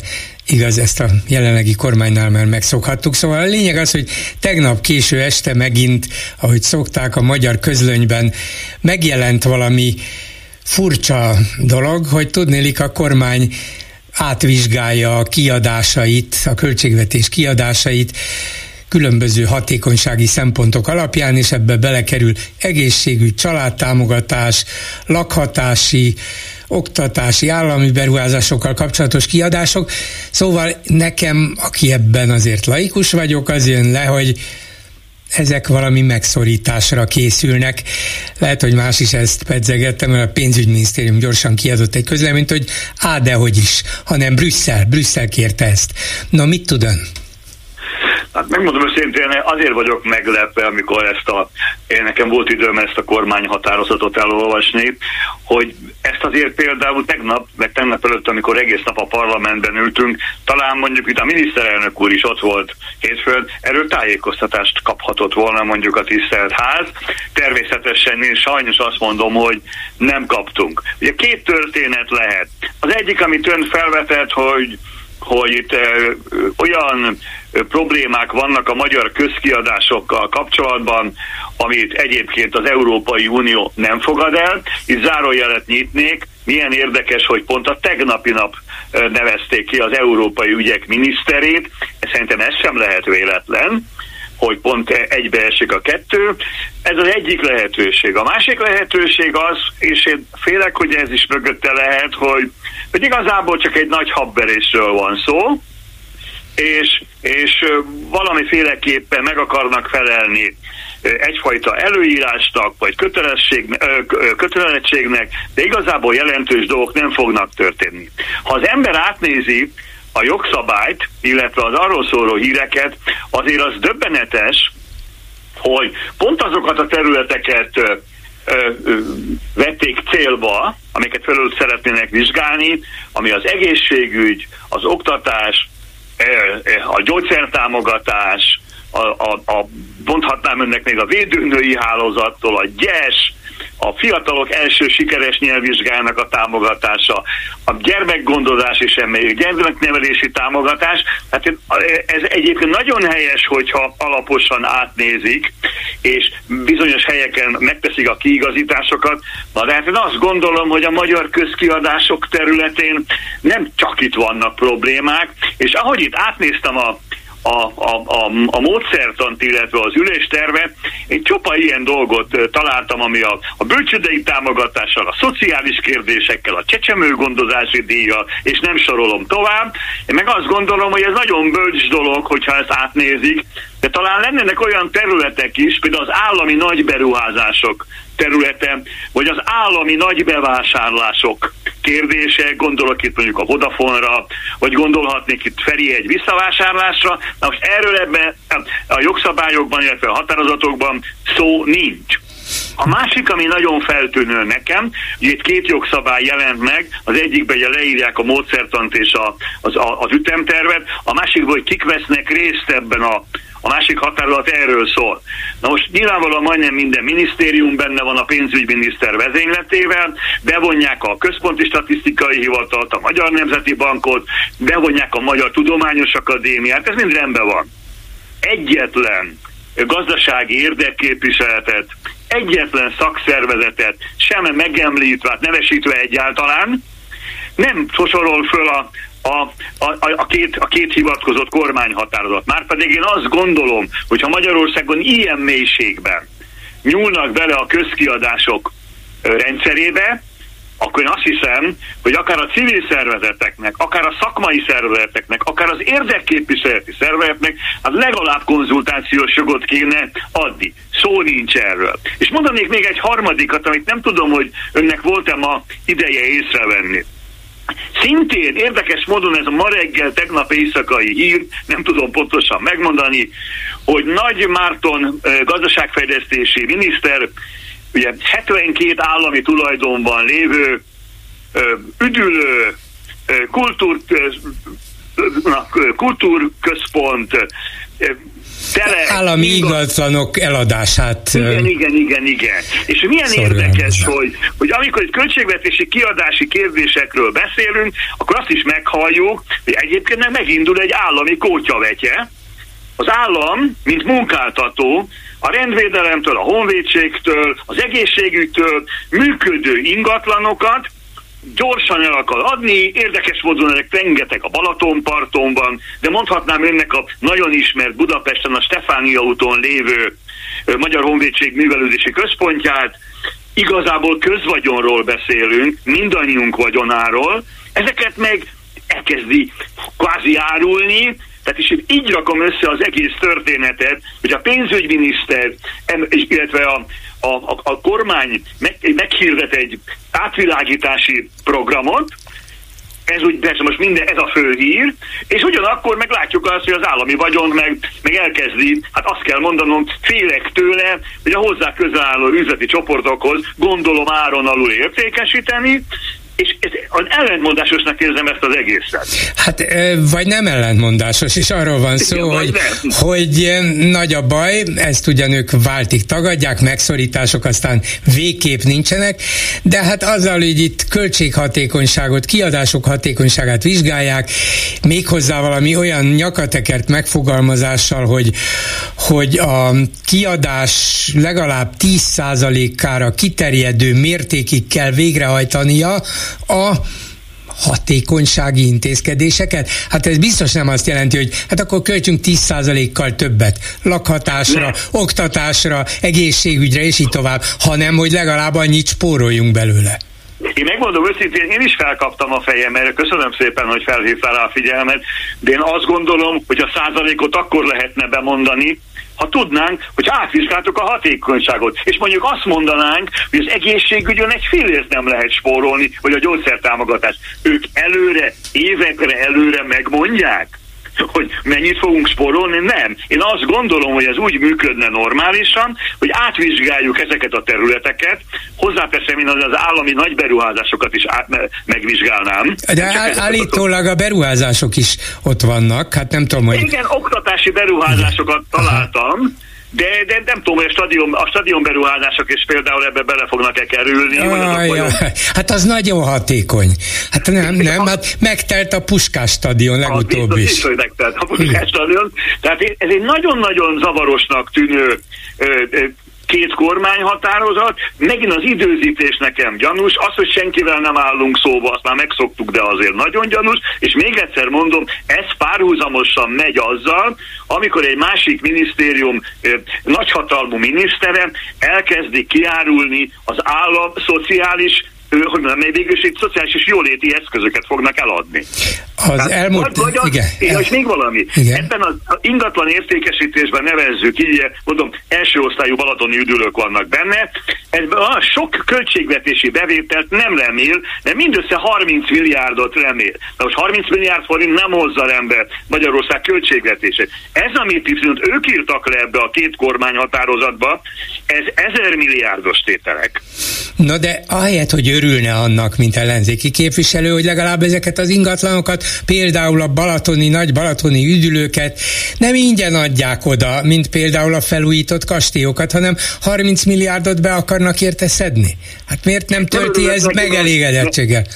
Mert ráadásul pont itt az állam, mint munkaadó is egyébként elég durván lép föl. Ha már nem fizeti meg az alkalmazottait, pedagógus, rendvédelmi embereket, katonákat, egyik ugye vonzónak találhatta azt, hogy hát akkor legalább szociális, hogy mondjam, gesztus gyakorol, és hagyja őket nyaralni a gyermekekkel a Balatonparton. Lehet, hogy veszed 30 milliárdot, de egy, ezek az emberek nem fognak tudni menni nyaralni, de ami a sokkal nagyobb veszély, ezek a területek jóval többet érnek, ezek a hatalmas ingatlanok nem gyereküdültetéssel vagy munkavállaló üdültetéssel fognak foglalkozni, hanem vagy letarolják őket, és apartmanházak és magánszállodák épülnek, tehát semmiféle szociális ö, jutatás ebből nem fog részesülni, és bért meg nem emelnek. És ez azért furcsa, de egyik oldalon megszabadul vagyontól, ami, amit egyébként a saját munkavállalóinak kellene, hogy biztosítson, másrészt meg bevásárol, amit az előbb említettem, nem is kistételbe. És ehhez illesszük most azt, és ezért furcsa a dolog, hogy ez azért, hogy most, amiről most beszélünk, ez egy nap története. Ez egy nap története. Nem lehet, nem lehet, hogy a dolgok még egy-két héttel ezelőtti konferencián elhangzottakkal is összefüggnek. Sinkó Eszter, az ismert egészségügyi közgazdász mondta, hogy a jövő évi költségvetést vizsgálva az ő számai azt mutatják, hogy az állam a jövő évben GDP arányosan 3,6%-ot fog költeni az egészségügyre. Ez olyan drámaian kevés, hogy mindenki sokkot kapott ezen a konferencián, csak lehet, hogy nem merik kimondani, nem merik még leírni, valakinek el kell kezdeni bogarászni, hogy ez kijöjjön, és akkor közben van egy ilyen költséghatékonyságú vizsgálat, az év végéig nézzük meg, hogy összességében 10%-kal és különben is Brüsszel. De az egész erre megy ki, nem? Hát meg még talán arra megy ki, én persze lehet, hogy azt fogja mondani szerkesztő nekem üldözési mániámban, nincsen, hogy ezt is ugye akkor, amikor éppen a magyar társadalom már nagyon, hogy mondjam, várja a nyári pihenést, várja azt, hogy legyenek vége a szócsatáknak, a vitáknak, a veszekedéseknek, és ezt megint, hogy mondjam, nem főszezonban, nem akkor, amikor a politikának, hogy mondjam, rendeltetésszerűen működni kell, hogy ez ősztől tart igazából általában májusig, júniusig, hanem nyáron, amikor már kicsit kevésbé figyelnek oda az emberek, amikor már ezek a, a, a, a, a témák már igazából elfáradt mindenki ettől az egésztől, ugye gyakorlatilag pénteken formálisan még el kell fogadnunk nekünk a parlamentben, hát nem nekünk, hanem a kormánypártnak a költségvetést, és onnantól kezdve indulhat ez, a, ez, a, ez az ügy. De még egyszer mondom, az is mutatja ennek a dolognak a sunyiságát, hogy egyetlen külső konzulenst nem vonnak be. Én nem azt gondoltam, hogy nyilván a érdekképviselet döntési jogkörrel kell bevonni, bár ez sem ártana. De az, az hogy ezekbe a, a részletes két jogszabályban, ahol tényleg tételesen fel van sorozva módszertan ülésterv, majdnem személyre lebontva, míg véletlenül sem említették meg azt, hogy ezeket a közkiadásokat például, most mondhatok egyet, mert előttem van a számítógépen, az egészségügy területén, hogy a Magyar Orvosi Kamara például meg van hívva ezekre a megbeszélésekre, vagy a Magyar Gyógyszerészeti Kamara meg van hívva, vagy az ápolók szakkamarája meg van hívva, vagy a vállalkozók munkáltatók országos szövetsége, vagy tovább megyek, a Magyar Kereskedelmi és Iparkamara, ami a kedvence a kormánynak. Ez, ez, ez, ezek számomra azért nagyon gyanús előjelek. Köszönöm szépen Dávid Ferencnek, a DK országgyűlési képviselőjének. Viszont hallásra. Köszönöm szépen az érdeklődését. Minden jót önnek. Megbeszéljük. És közben még egy ilyen meleg nyári napon is jönnek, jönnek a hírek, és hogy az előző hallgató panaszait is értékelve közöljem önökkel, hogy tudják mihez tartani magukat. Mészáros Lőrinc családi cége újítja fel a Magyar Tudományos Akadémiát. Hát ennek nagyon örülünk mindannyian, biztos a legjobb minőségben. Nyilván ők tudják ezt is a legjobban csinálni, és lehet, hogy a Mészáros Lőrinc a végén a Tudományos Akadémia legalább tiszteletbeli tagja lesz. Aztán ezt már a híreinkben is hallhatták, hogy több mint 25 hektárral nőtt Orbán Viktor apjának 60 pusztai birtoka, hát nem úgy magától, pénzért nőtt természetesen, de úgy hozzácsapódik az egészhez, és igazán szép kis birtok alakulat ki, jó egészséget hozzá. Mit is láttam még? Há, már nem is tudom. A lényeg, ja igen, ez mondjuk talán fontosabb a másik kettőnél, amik kifejeznek természetesen egy tizenvalahány éve tapasztalható trendet, és tudjuk, hogy kik miért, mennyivel, hogyan gazdagodnak. De közben a forint meg elkezdett romlani az elmúlt napokban folyamatosan, most már 380 fölött van az euró árfolyama. Hát akkor egy hallgatója szó, jó napot kívánok! Jó napot kívánok, Kecskeméti Anna vagyok, még nyugdíjas pedagógus. Igen. Annak idején nagyon örültem, hogy jaj, de jó nyugdíjas leszek, és többet fogom hallgatni a bolgár urat. És most én elárasztom a rossz hírekkel, ugye? Hát de nem tudom, beleáll a gyomromba például. Drága jó Dávid Ferenc is, Istenem, nagyon régóta nagyon kedvelem, fantasztikus egy ember amikor azt mondja, hogy miniszterelnök úr, hát remélem azért nem, mert nem párásodik be közben. nem, hát valószínűleg az úr csak kimondani nem tudja, idézőjelben Nem mondja van. már ki. Aha, értem. Mondja azt, hogy a miniszterelnök. Igen. Mondja azt, hogy Orbán. Nem mondja, hogy úr. Ne urat, Don Corleonét is szerintem csak a saját köreiben urazták ne urazzuk. Ilyen, ilyen de a magyar nyelv szabályai szerint nem is kell, mert a, a megszólításnál, hogyha szemtől szemben ülnék a miniszterelnökkel, akkor úgy nem szólítanám kell, meg, hogy miniszterelnök úr, de különben igen. miért kell őt Itt úrnak szólítani? Igen. meg, meg marketing osztályvezetőt meg, igazgatót. Na jó, ez az egyik. Jó egyébként, hogy a a Dávid Ferenc úr, én az látja, látja. Nagyon nem, nem, nem szólítom meg, tehát a Dávid Ferenc után meg az előző hallgató is nagyon felkeltette az érdeklődésemet. Hogy kezdjem azzal, hogy nagyon tetszett a Tóta Vének az a, az a mondás, amikor itt volt a pápa, hogy, hogy atyám, ez langyos hakni volt. igen, ez, igen. Ez, ez bevésődött nagyon. Na de várhat az sajnos, ember többet egy pápától? Egy 81 igen, néhány éves igen, pápától? várhat egy pápától, várhat egy Merkeltől, várhat egy német tanár vagyok, de hogy hívják a Scholztól, uh-huh. és, uh, és, és mindenkitől. Tehát az ellenzéktől leginkább az lenne a tiszteleteljes kérés, kérdésem, hogy hol most megnéztem közben, amíg az az előző betelefonáló beszélt, hogy teljesen igaza van. Tehát ö, megnéztem, hogy 3 millió Fidesz szavazó, 1 millió 900 valahány ezer, tehát pontosan 5 millió ember szavazott, 70,2 százalék. Hol van 3 millió ember? Ez a három millió ember valóban állandó keresés tárgya, de, de de vegyük úgy, hogy nem azt mondom, hogy nincsenek. A közélet, a politikai részvétel szempontjából nincsenek. Nem lehet őket de kimozdítani. Lehet őket találni. Nem igazán. A, a, a világban sem lehet, a, a nyugati demokráciákban Jó, sem tudom. lehet őket megtalálni. Nem akarnak, nem érdekli őket, nem foglalkoztatja, vagy, vagy a, mondjuk a képzettebbek közülük azok azt mondják, hogy úgyse számít, úgyse érdekes, vagy nagyon sok köztük a fiatal, akik még egész Jó. mással vannak Maradjunk elfoglalva. Annyi, ne védje, tényleg ne védje annyira az ellenzéket, polgár úr. Én kb.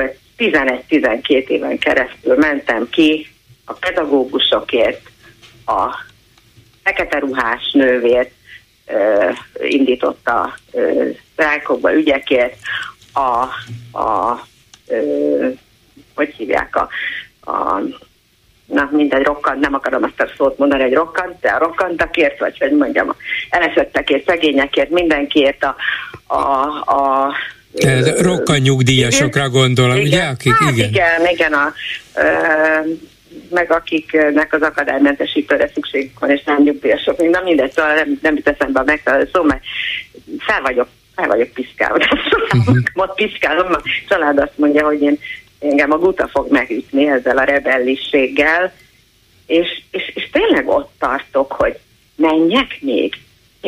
Minek menjek még? Tehát valószínű drága jó TGM mondta meg jól, nem kell beülni, bábozni, elbábozni, hogy igazi ö, parlament van, nem kell beadni módosítókat, ahogy a média mondja, tehát módosító javaslat, nem kell ehhez az alkotmánybíróság, nem kell a novákat. Ez a rendszer, ez nem az, amit amit gondolunk bele, ez, ez nem, ez nem, egy, nem egy demokratikus rendszer. Nem, ez nem, nem az, de ha, de ha semmit nem, nem csinálnak, nem, ha, nem, ha a parlamenti nem kell, képviselők... Ki vonulni, most is ki kellett volna vonulni. De nem nincs tovább, ez egyszer nagy figyelmet kelt, egyszer. És nem, a más, nem, és a következő nem, nem, nem kellett volna belőni. Választások után én ott voltam, én számláltam, én láttam. Én láttam, hogy hogy nem győzött az az egyetlen egy kerület országgyűlési képviselője, a 17 én láttam. Én ott voltam a második körben, amikor természetesen ugye aktív dolgozó lett volna, aki a második körben számlált volna. Én az első körben is számláltam, aktív dolgozó jelentkezett, nem akkor tartották a második körű számlálást, amikorra kitűzték, hanem berángattak, hétköznap, ugye, ez a szombaton lett volna délelőtt, berángattak pénteken, nem tudom, 11 vagy 12-re, amikor azok az aktív dolgozók, akik jelentkeztek elsőként, nem tudtak elmenni, abban reménykedtek nyilván, hogy nem lesz. Jó, elvettem én egy másik nyugdíjas, és akkor nyílt ágra a szemünk, hogy Hencidáról, Jászboldog nagyháza, vagy mit tudom, a világ végéről a 17 Ja, hogy bejelentkeztek és ott adták le a szavazatukat. Igen, Biztos, hogy ilyen is volt, mert mindenféle... De rengeteg lehet, igen. de lehet mindenütt, de mindenütt lehet. De összességében mégis csak három millióan adták le a szavazatukat a Fideszre, és egy millió, mondjuk 900 ezeren az ellenzékre. Lehet, hogy innen oda mozgatták őket, és ezzel talán a kétharmadot elérték, meg különben nem érték volna el. De meg összességében... mondjuk én ebben a kerületben azért sírok egy kicsit. Értem, Emiatt. értem, értem, igen, igaza is van. 17. kerületi kép. Igaza is van, mert... mert... 180 valahány, 183 uh-huh. Talán annyival maradt le. Bőven meg lett volna, ha nincs az a sok Értem. Tudom, mennyi uh-huh. nyilván számokat nem mondhatok. Ne, az a lényeg, hogy, hogy meg kell keresni azokat az embereket, tehát azok az emberek, akik nem mentek el szavazni, azok nem a Fideszre szavaztak volna. Nem tudjuk. A közvéleménykutatók Jó, mindig azt mondják, igen, közvéleménykutatók azt mondják, hogy akik nem mennek el, azok között a különböző felmérések alapján nagyjából egyenlően oszlik meg azok aránya, akik a Fidesz támogatnák, meg azok, hmm. akik nem. De nem, akar, nem akarják a véleményüket kinyilvánítani, tehát helyettük nem tehetjük meg. Hmm. Jó, nem, nem, nem tudom már. a megoldást, hát ugyanolyan nem, nem, tanácstalan vagyok, mint csinálni. ön. Olyan, olyan fajta csinnadratát kéne csinálni, tehát nem módosító javaslatokat, nem alkotmánybíróság, nem petíciók tömkelege, tehát ez, ez nonsense, ez nulla, nem, nincs, nem vált be. Itt vagyunk a 14. évben. Nem bírom, megfulladok.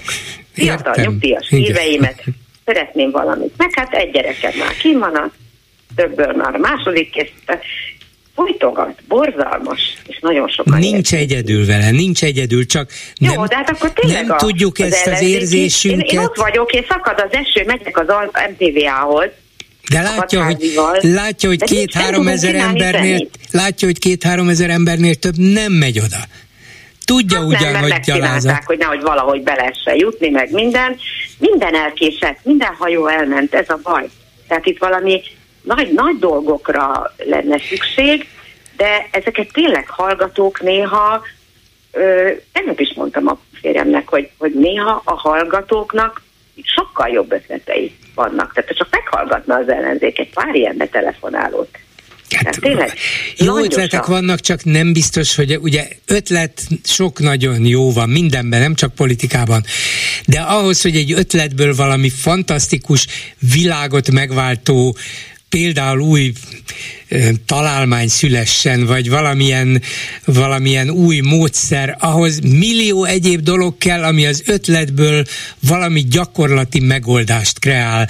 És nem elég, hogyha valakinek megvan az ötlete, kell hozzá képesség, hogy az ötletből csináljon valami megvalósítható, akár gyártható, vagy módszere, rendszeresen alkalmazható dolgot, eszközt. Ez mindenre igaz, a politikára Jó. is. Ne húzzuk az időt bolgár úr szépíti, én meg dühös vagyok. Pedig ja, én még legyen, vagyok, mint a bolgár úr. Legyen, legyen dühös, én is dühös vagyok, és várom az ötleteiket, hát ne, én se tudok más csinálni, várom, várom, magamtól is várom, önöktől is. Mit hát lehet csinálni? Igen, de azért ne, nem módosító javaslatokkal, tehát tök felesleges. Mindent lerúgnak Persze, persze, persze, persze. Csináljanak kívül színházat, a parlamenten kívül kell színházat csinálni, a parlamenten kívül kell megnyerni egy csomó. Igaza van a hatházinak, csak hát kevés. De látja, hat, hatházi egy egyszemélyes ellenzék, hát a maga igen. nagyon szorgalmas, nagyon kitartó, nagyon talán, egyedi talán eszközeivel. kéne állni, de én még azt a drága pártot sem nagyon látom, amihez csatlakozott, vagy amire rá Hát látja, hogy a Momentum ah, legújabban, igen. ugye a Momentum volt az, amelyikhez majdnem, aztán mégse. Aha, így van. Oké. Okay. Köszönöm, Köszönöm szépen, szépen. viszont hallásra. És mit írnak a Facebook kommentelők, Lőrinc Saba? Szia Gyuri, köszöntöm a hallgatókat. A kommenteket például fel lehet olvasni, ez egy ötlet, amivel a kormányt valamilyen módon lehet bántani. Hát a Facebook nyilván... kommentek meg tudják buktatni a kormányt, ám legyen. Azt talán nem, de arra mindenképpen jó, hogy felhívják a figyelmet bizonyos turtiságokra, amik felkeltik az érdeklődésüket. Így az első komment.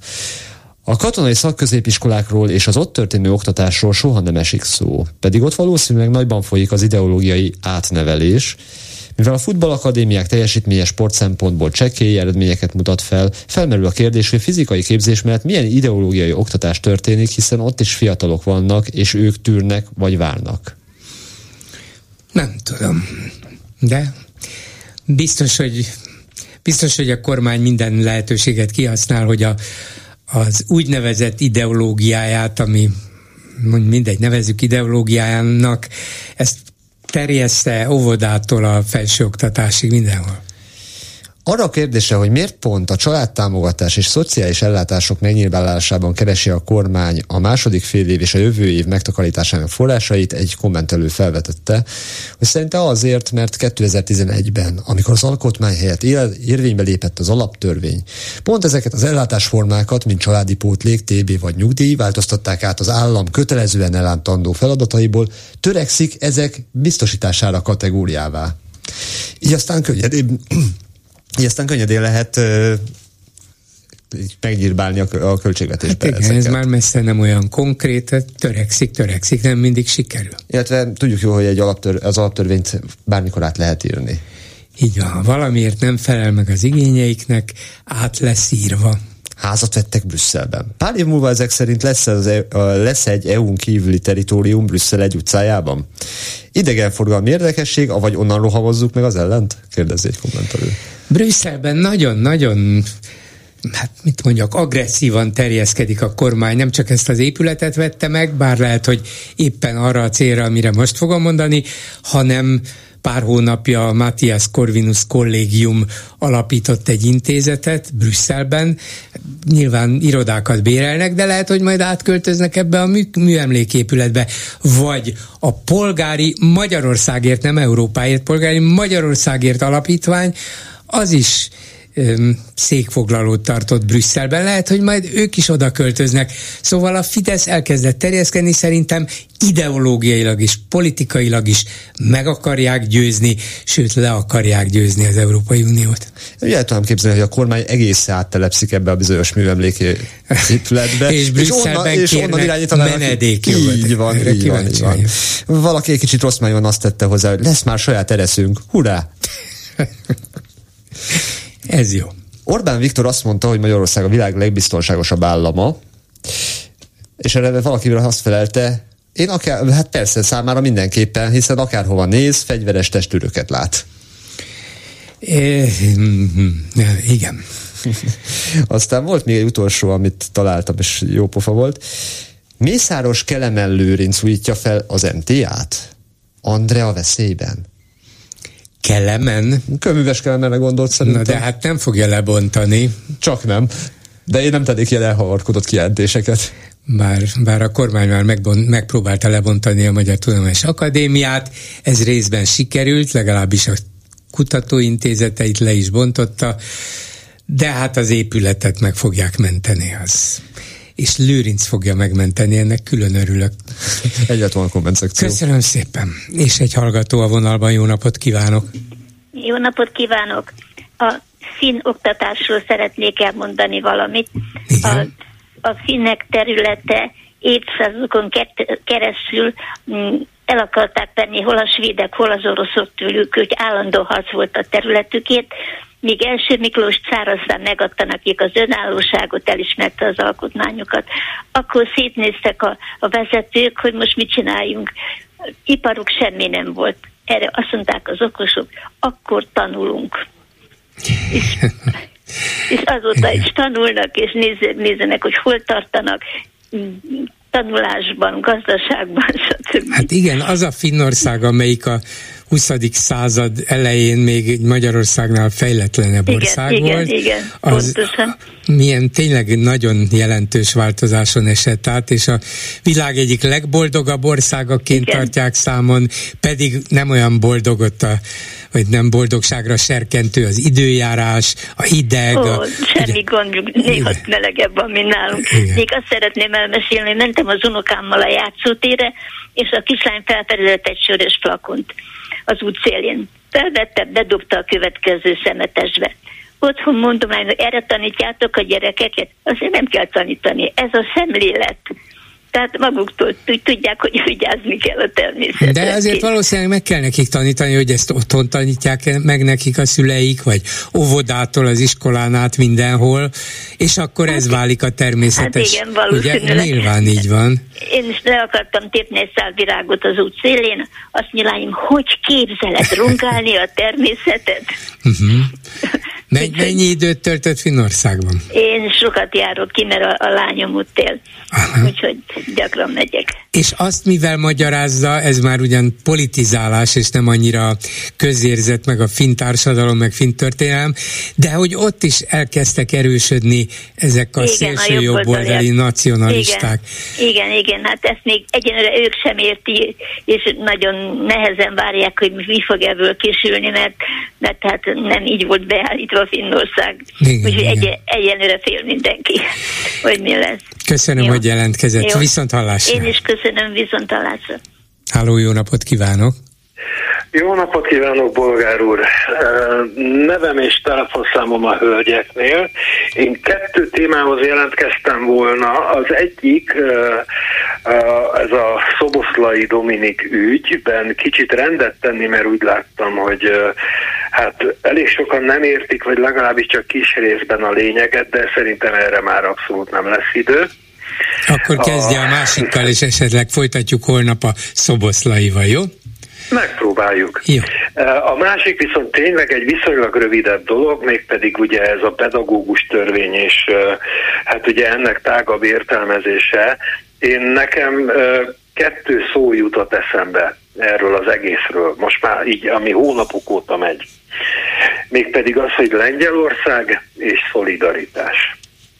Lehetségesnek tartom, hogy itt van nagyjából az utolsó vagy utolsó előtti pillanatok egyike, amikor, amikor Magyarországon is létre kéne jönnie egy olyan fajta mozgalomszerű dolognak, ami ténylegesen nem pártokról szól, és soha nem fog megjelenni kifejezetten a parlamentben, hanem egy olyan önszerveződés a, a egészségügyi dolgozók, pedagógusok, tűzoltók, legyen szó bármiről, ami arról ö, ö, úgy működik, vagy működne, hogy amikor egy akármilyen kormány, de hát ugye jelenleg a fidesz kdnp kormány valami borzasztó butaságot akarna csinálni, tegyük fel akár ugye a finn-svéd NATO csatlakozás, akkor itt ténylegesen milliós tüntetések lennének az egész országban. És én úgy látom, hogy ez az, ami Magyarországon nincs, és meg kéne szerveződnie, mert, mert szerintem lehet, hogy egy-két-három év múlva, vagy hát ugye a következő választások, már, már egyre kisebb lesz az esélye. Igen, ez biztos, hogy így van, de azt kellene megtalálni, és nem tudom egyelőre a választ rá, meg más sem, hogy mitől érzik úgy az emberek, vagy kellene, hogy úgy érezzék, hogy ez az én ügyem is, és meg kell mutatnom, hogy nem vagyok egyedül, csatlakozom a másikhoz, harmadikhoz, százezredikhez. Nem érzem még ezt a szolidaritást, nem tudom, mivel lehetne elérni. Megmondom őszintén, én sem, tehát itt csak ötletelni lehet, hogy mondjuk tényleg a pedagógusok között néhány karizmatikus ember találkozzon a, a, az egészségügyi dolgozók néhány uh-huh meghatározó de igen, szóval, hogy ők kezdjenek el egymás között valamilyen igen, kapcsolatot. Igen, tehát, Jó, folytassuk, folytassuk holnap, egy, igen. Egy ilyen, igen. Akkor, akkor valami elindul. Akkor talán. Jó, folytassuk holnap, köszönöm szépen. Én is köszönöm, minden jót kívánok. Ezzel a megbeszéljük mai műsora véget ért készítésében közreműködött Petes, Vivien, Lőrinc Saba, Erdei Tünde, Kismária és Horváth Ádám, Bolgár Györgyöt hallották, viszont hallásra holnap. Most pedig jön az Esti Gyors. Esti Gyors, a hírek háttere. Végül eljön a nap, amikor a szent teheneket a vágóhídra kell küldeni. Kicsit már le voltak fogyva, de mostanra már nem lehet őket etetni. A kormány arra készül, hogy brutálisan megvágja a költségvetés kiadási oldalát. Nagyon más lehetőségük nincs, ortodox megoldást választanak. Amit Gyurcsány Ferenc annak idején megfogalmazott klasszikussá vált beszédében, most is aktuális, annyival vagyunk túl az ország lehetőségein, hogy mi azt nem tudtuk korábban elképzelni. Talán Orbán Viktor is elmondja most ezt egy kormányülésen, amiről már régen nem készül, nem hogy hangfelvétel, de még szó szerinti jegyzőkönyv sem. A magyar közlönyben elrejtett határozat szerint az egészségügyi és oktatási, valamint lakhatási kiadások mellett a családtámogatásokat és különböző adókedvezményeket is felülvizsgálhatnak. Erre épült az elmúlt 13 év politikája. Nem emelünk adót és támogatjuk a családokat. Ez most megy a kukába. Persze mindezek már régóta erodálódtak, egyre kevesebbet értek, az adóterhek pedig csöndesen növekszenek, de a kommunikáció még a felszínen tartotta ezt az egészet. Nincs kétségem, a megszorítás is szépen be lesz csomagolva, itt nem lesz varga csomag. Amit a választások előtt kiosztottak adóvisszatérítésben, azt most nem hogy visszaszedik, de majd még kérnek is egy kicsit többet. Az infláció közben mindent felfal, ami megmarad. A hiány egyik oka jelenleg az, hogy az emberek visszafogják a költéseiket, mert egyre kevesebbet ér a jövedelmük, így pedig az állam adóbevételei is csökkennek. A forintot azt tartja jelenleg a felszínen, hogy Európában rekordmagas kamatot fizetünk a befektetőknek, ami szintén ezer milliárdokat viszel. Ha mázlink van, ősszel jóval olcsóbban juthatunk energiához, mint tavaly, amikor a GDP 10%-át vitte el. Ha mázlink van, és egyre inkább ki leszünk szolgáltatva mázli faktornak, ez pedig így minden csak nem felelős kormányzás. Ez így hazárdjáték, amire minket tettek fel tétnek. Kárpáti Iván vagyok, ez az Esti Gyors, a hírek után kezdünk. Esti Gyors, a hírek háttere.